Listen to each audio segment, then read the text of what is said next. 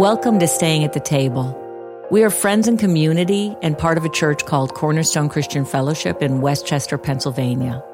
Despite our many differences, we aim to stay at the table, which means we don't walk away from each other when we disagree.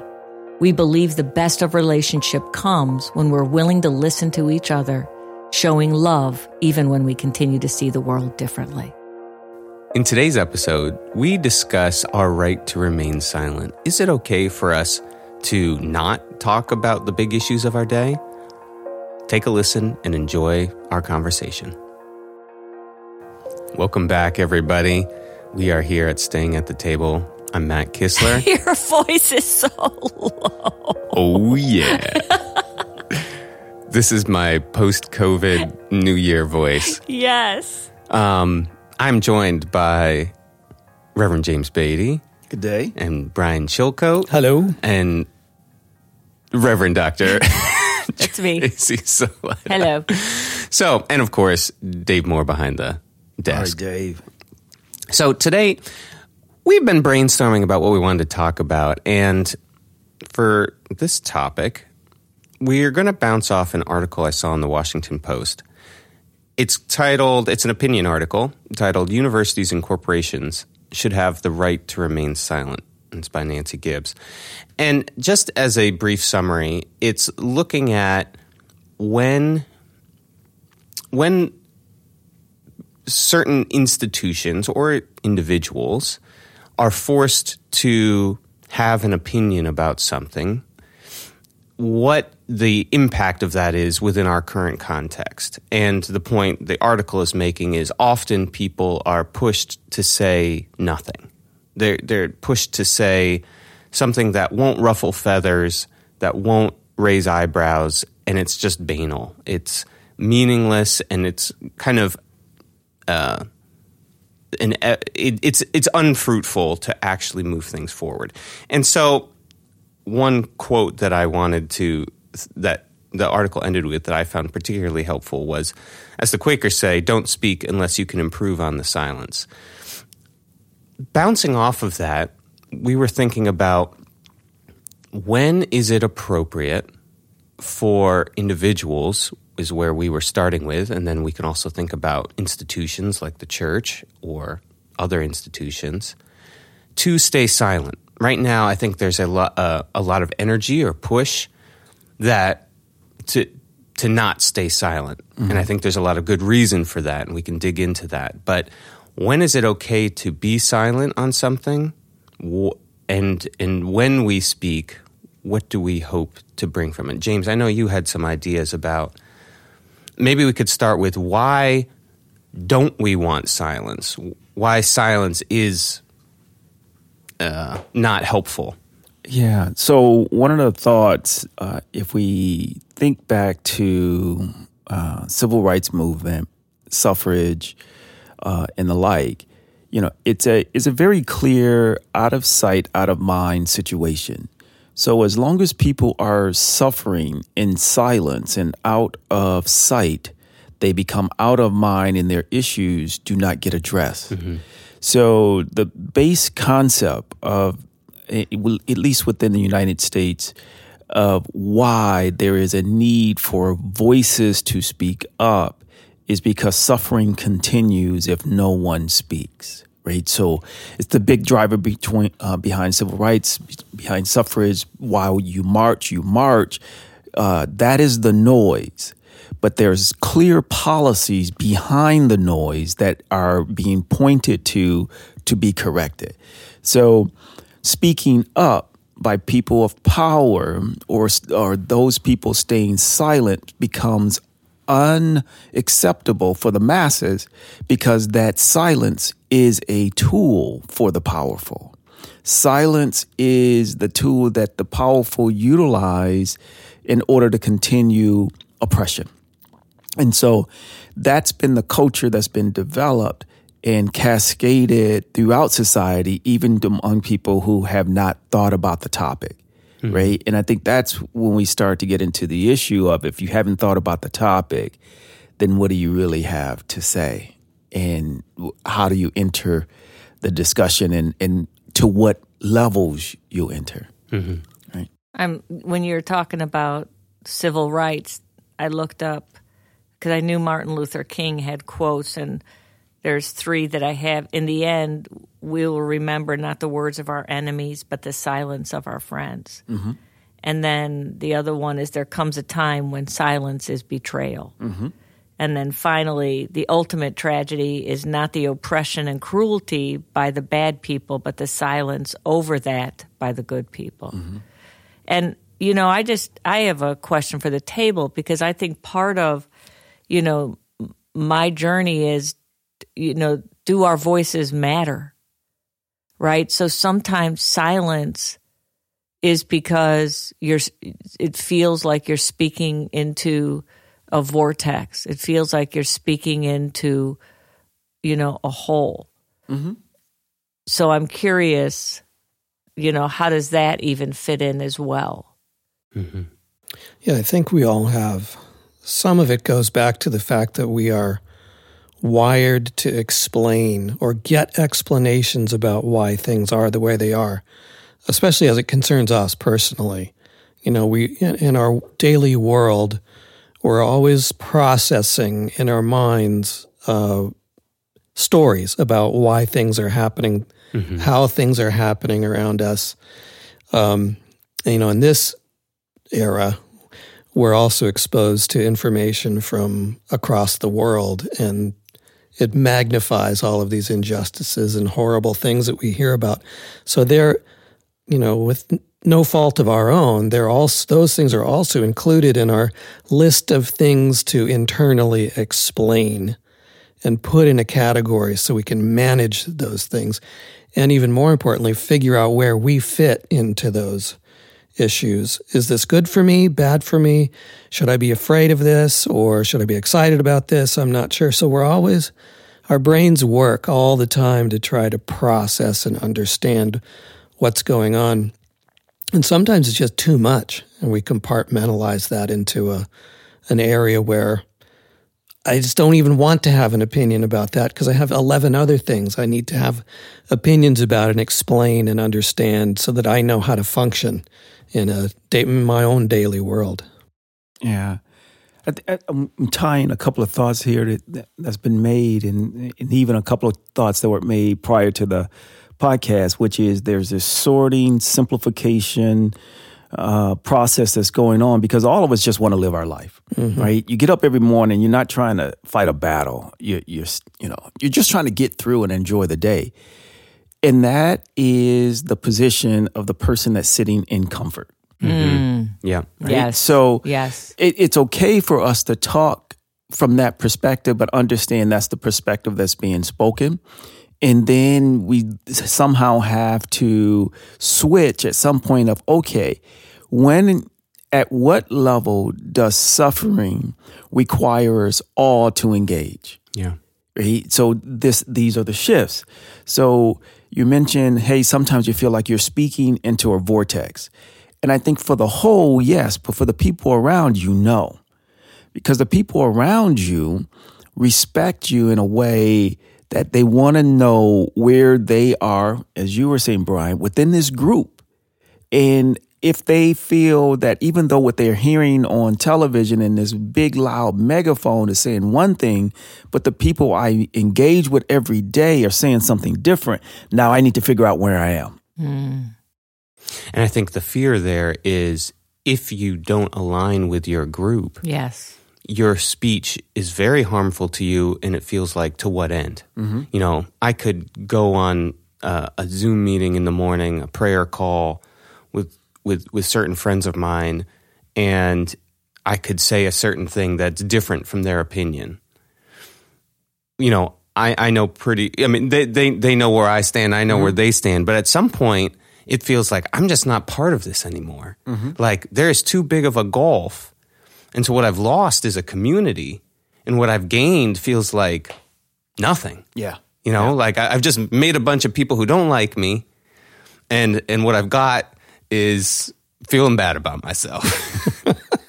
Yeah, and the social price you pay is a impetus for silence.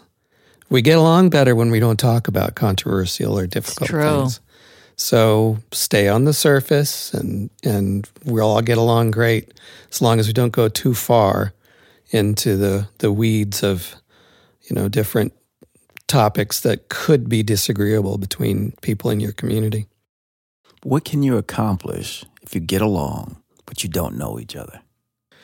This is a price of silence. Yeah. This is in my mind, and this is, I'm putting this up for debate. My thought is you can't accomplish anything, though, if I don't really know you. If I don't know the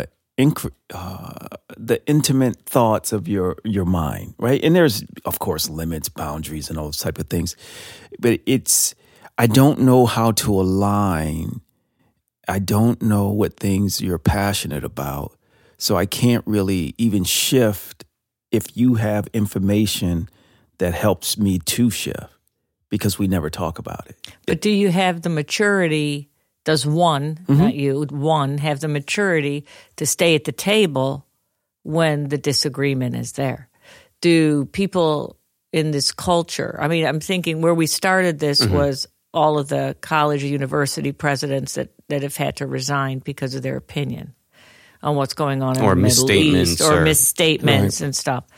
So do we have the maturity to be able to stay in the discomfort of disagreement and of having differing opinions?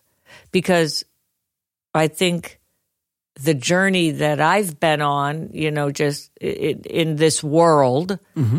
right, has been no. There are people, you have to pick and choose who you're going to be offer that information to, mm-hmm. and those you do not, because those you do not then go, I'm out of here, mm-hmm. because they don't have the maturity to live into the discomfort of differing opinion or differing perspective. There's a number of angles that you sparked by saying that, because I agree that overall, our push in society is not for maturity; it is for segregation and alignment yes. with your discomfort. Team. Yep, with tribalism, your team. Tribalism, and not maturity, because that what I found through going through seminary and listening to various theologians, not only current but 20th century, 19th century, 18th century, that they had a lot of the founders of these different denominations and sects understood who they were splitting from and why, and actually respected each other. Key. Mm-hmm. But then their disciples are hating each other and almost right. wanting to kill each other. Yes. But the people who started it were actually friendly to one another. Mature. Yes. They understood the full context, the full range, respected that range and where they were coming from for those ideas, and could say, I respect the individual. I just have a different take on the details of what we are doing going forward. Maturity. But then because of the simple, again, me projecting, the desire for simplicity, the desire mm-hmm. for comfort, we do shorthand. And if all I need to do is say you're bad, and that way I can take this very complex issue that exists around the world, categorize it so I can get up in the morning and be in a comfortable, simplistic mindset, I'll do it. Yeah. In order that I may rest, I will let you suffer. I will create environments that allow you to suffer. So in that sense, staying silent, it may not be for the topic, but for meaning the specific harm, the specific injustice and oppression, but more about why are we so immature that we can't have complex conversations with people that we disagree with on the surface? Yeah, and how and when should we, you know, install that in our society? I mean, is it schools? Is it churches? What is it? What's institutional?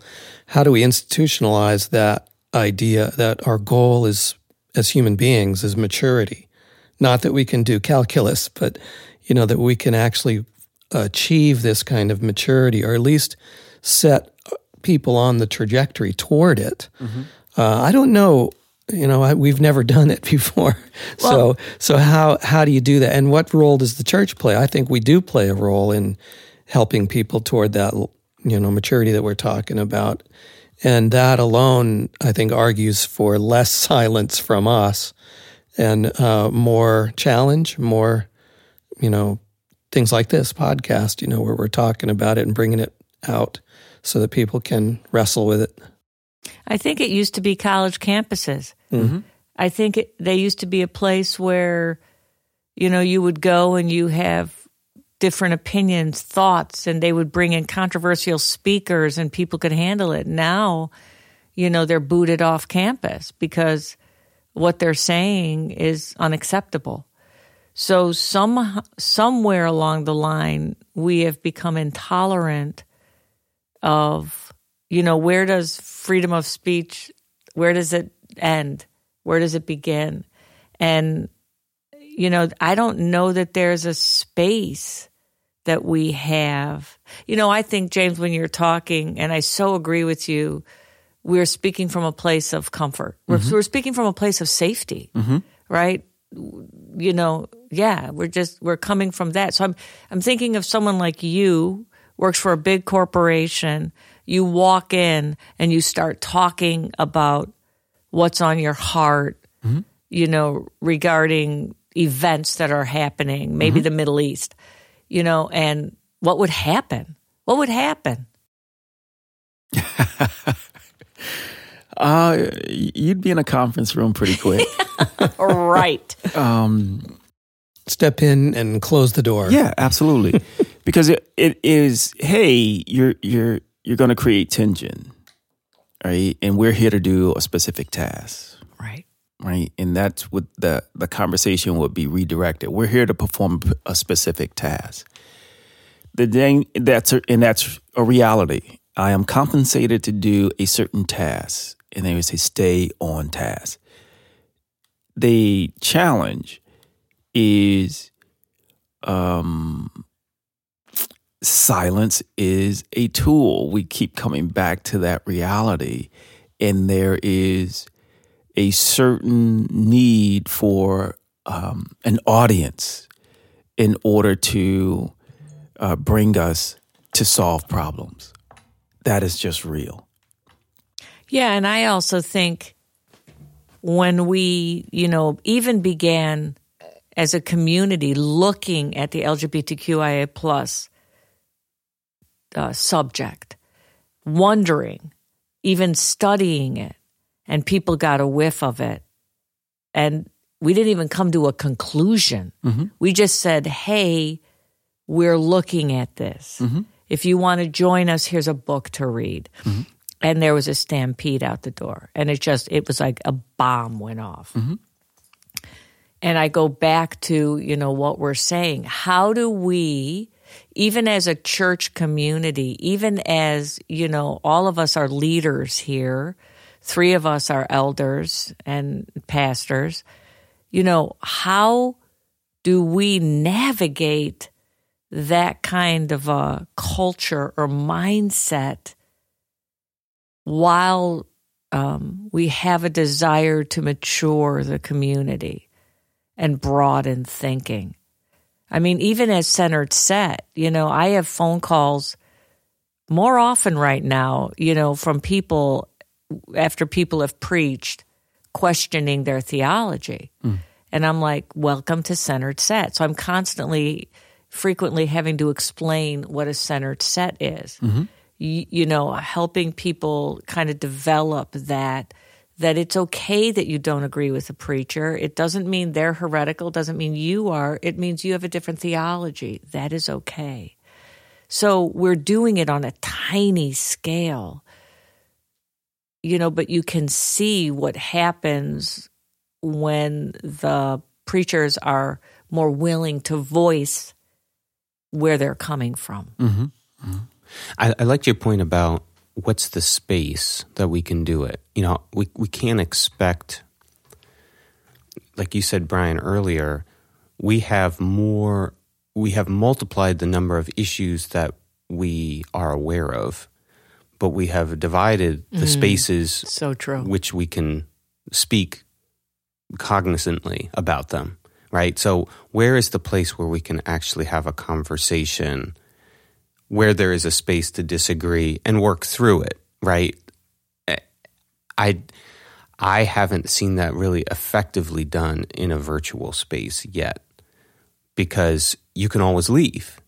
Yes. The physical, tangible, yes. I'm here with you kind of is a glue in some ways to keep people together to say, okay, I disagree, but if I just walk out, that's a bit extreme.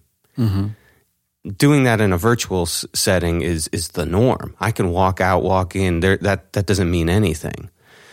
So to that point, I think one solution or one movement is creating a space, whether that's as a church or wherever we are, where that conversation can happen. Like you said, in a business context, that's not the purpose. That's not the task. Right. And I think the institution of business in the U.S. has been developed as this is a place where we're making money is our priority. It's our responsibility. It's our legal necessity. For the masses, right? Yeah. But we clearly see certain business owners flexing their financial muscle to yes. get certain issues addressed, right? So it's a dichotomy in the yes. overall balance, right? As you're a worker, yes. you are asked to leave all of your thoughts at the door. But the leaders of that same organization will have various PACs, various issues that they support, and they somehow, through this convoluted spider web, say how it impacts the business, and you're looking at them like, you think I'm 2 years old, don't you? But it's their way to get their personal pieces out there. Yeah, it's just money. There, right? So what you were saying about what are the spaces, it used to be universities and there used to be these squares where people came to do exactly this. And somehow, some way, those were allowed to come under attack and no one defended the concept, right? So I was listening to a podcaster that talked about this space in London where that was just common. And they were mentioning how all of these great thinkers used to come to this square and just debate. And that's where new thought would constantly go. Where in recent years, there's been shootings there because of disagreements on thought. And no one did anything about it. No one came down hard on it. Same thing on universities. Now you're going to kick out university presidents because they have a different perspective than yours. But most of the presidents, professors, and all of that I've ever had through 3 universities, through not hundreds, but close, it felt like 100 classes, always would say, this is my opinion. I want you to develop yours. Yes. Right? So this comments that's in the social media space that says, professors are indoctrinating students, I'm saying to your face, you're lying. Unless you're going to, the schools I went to prided themselves on thinking. Yeah. That was their goal, to unleash, and they would use that word, unleash new thought. Yeah, learning how to critically think. Yes. And that's the way it should be. Those used to be the spaces. So it isn't a criticism when someone calls you an elitist, when you look at the definition of the term. It is your brain goes. It consumes new. It tries to assemble new. How do you have an elite country if you don't have elite people? Mm. Tell me how that happens. Those are my thoughts. I had a really snarky answer there. Those are good thoughts. Yeah, I was thinking about these are like tidal forces in our culture. And here we are, this little boat riding on top of the, tsunami of this polarizing kind of feel. So people come, they encounter us, or maybe environments where these processes can happen, the thinking, the critical thinking, and the disagreeing and new thoughts, where the universities used to play that role. I think to some degree, that's one of our aims here at Cornerstone. And oddly, what's happened, I think, is we've shed a lot of people that disagreed because it was too much for them, and then we've gathered people that agree with us. So we've again, but that's beyond our control. We didn't set out to do that, but we're agreeable now just because of the changeover of the types of people that associate with us now. And the challenge for us, I think, is to continue to hold the door open to people that would otherwise flee. So there's all this, impetus to polarize and just tribalize. And here we are saying, no, we want to cut across that. We want to include. We want to welcome people. We want to talk about, being able to think more than one thing about a topic. But it's hard when your whole culture is against that. And easily, like you were saying, Matt, it's easy just to go to the church down the street or, watch another, Facebook church broadcast when you disagree with the one that you were watching. Yeah. So I want to go back to the comfort idea. And to me, this is the question that keeps coming back to me is, I recognize that as a person of privilege, I'm in comfort and I have a choice to engage or not engage on any number of issues. But the number of issues with which I can engage is almost infinite. Was it climate change? Is it Ukraine and Russia? Is it Israel and Palestine? Is it workers' rights? Is it black rights? Is it trans rights? Is it, I could engage, school violence, get guns off the street, immigration. Okay, you can stop now. Yeah. I'm overwhelmed. And so I don't know how to not be silent on a majority of those without just exploding. To me, part of the tension I feel is if I'm going to speak up on something, there's a level of preparation, of engagement, of action. To me, if I'm just speaking up to give a soundbite, that to me defeats the purpose. Yes. And so, but if I have a million issues, that's all I have time to think, process, or communicate is a soundbite, is a tweet. So how do we manage that? I think for me, that's what, when I was saying I feel like I'm speaking into the vortex. You read, again, sound bites, tweets, how much of it actually changes the trajectory of what is happening in the world or the decision that leaders are making that it feels that I have very little control over. So for me, I can't help, but there's almost a defeatist, why bother? What does my voice actually do? Yes, it might influence this little community, but we're just a little community. So I think about when Black Lives Matter was going on and, we marched 3 years ago. That felt like it was something that mattered, right? Because people were coming together. They were, standing up for something that was important and big and making a statement. So I think there's always, for me, that challenge of, what can I do? And does what I'm doing make a difference?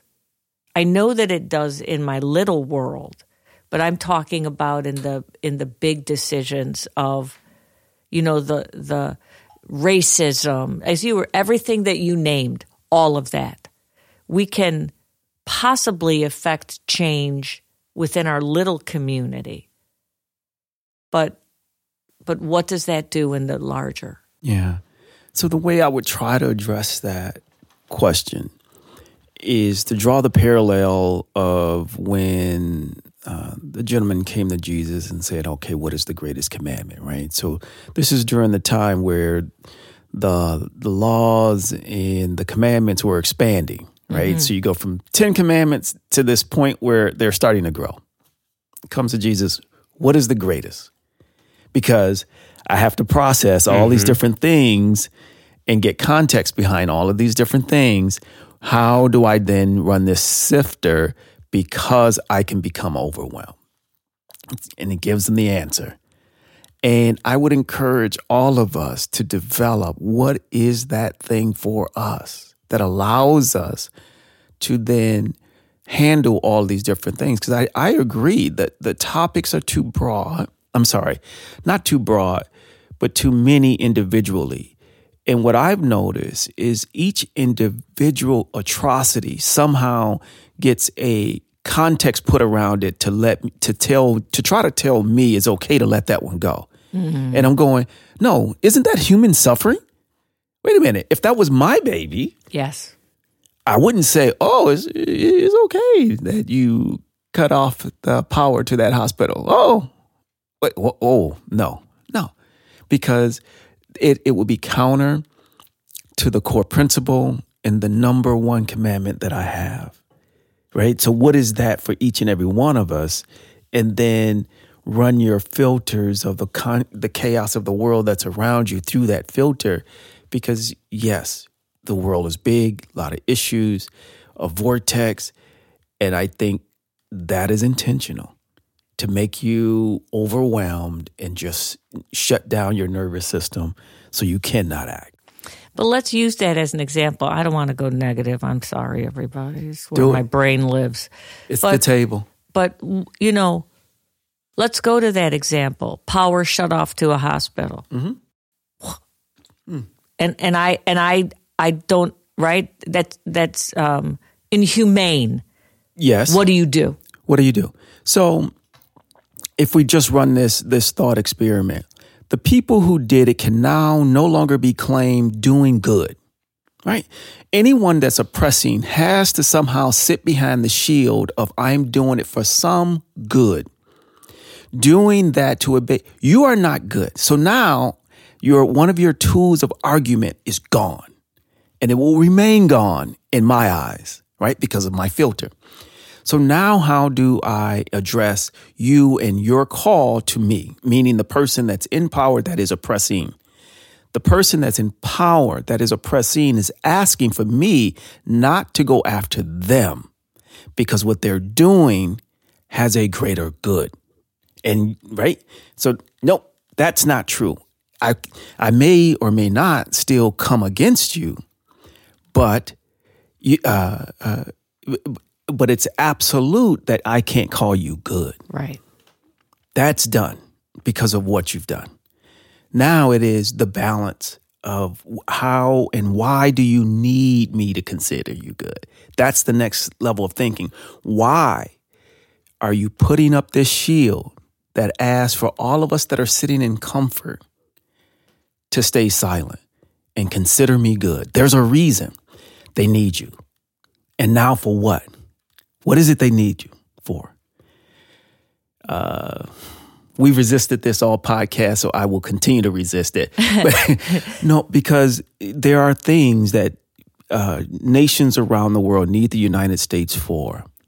And they have to maintain this shield and this screen of good in order for the U.S. to continue to support them. Yeah. Because if that comes down and they don't get that support, all the things that they've done, they know they're going to have to pay for. That is a reality. But I'm sorry to go the Tracy route here, like, but I mean, for me, if I don't like, I mean, I don't think any of these people are good, and I haven't ever. Right. That doesn't seem to have a whole lot of impact on the foreign policy here. You know, thank you. Yes. Like, you know, Joe Biden has his group of friends, and the next president's going to have their group of friends, and they're going to call people good or bad based off of whatever the polling is. So here's the thing that, and this is why this has been a long drift to where we are today. A long drift.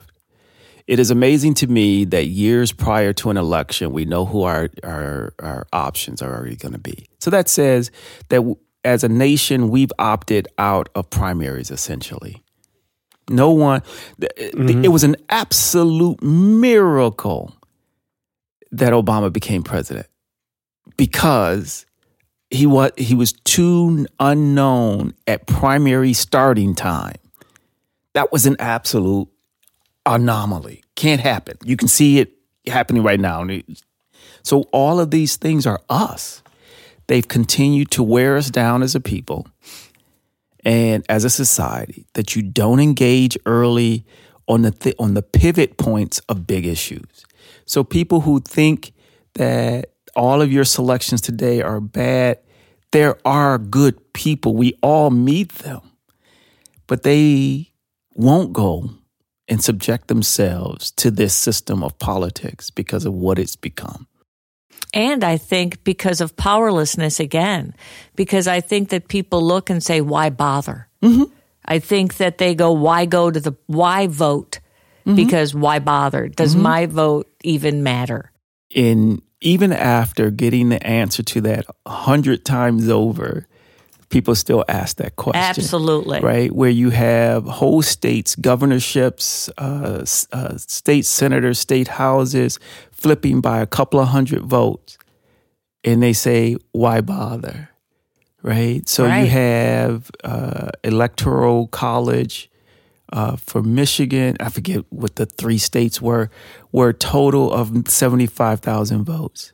So there are a couple of 100 million votes cast, but 75,000 was the difference in the Electoral College of why one person became president or not. Yeah. So these are the things. Yeah. And so for me, I think what I heard you earlier to kind of answer the question of like, how do we respond? I'd say my filter is, yes, love your neighbor. And to me, it's hard to move past that. Like, to me, my neighbor is the context in which I can have impact. I know some of the life of the people who physically live next to me. And I know some of the challenges they face. I know their ups and downs. And I feel like in that setting, I might have some impact in a local town conversation or in a school decision or something like that. And so kind of just where I've ended up landing is I kind of hold things outside of that realm more loosely. Mm-hmm.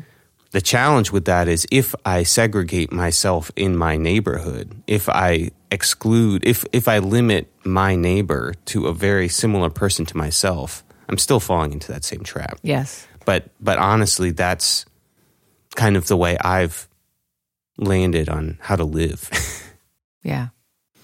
Okay. Well, I'm sure most of you disagree with us in something we said. So keep listening. You know, dislike. We'll take your dislikes. We'll take your thumbs down. Absolutely, because that's okay. The Bible tells us to come, let us reason together, right? Yeah. And that's a skill we're forgetting. So thank you all for joining us in this conversation. We really appreciate it. And we pray that you can all keep staying at the table, keep thinking, keep considering how the world around you can be impacted by what you do. And yeah, thanks for listening. Thanks. Have a great day.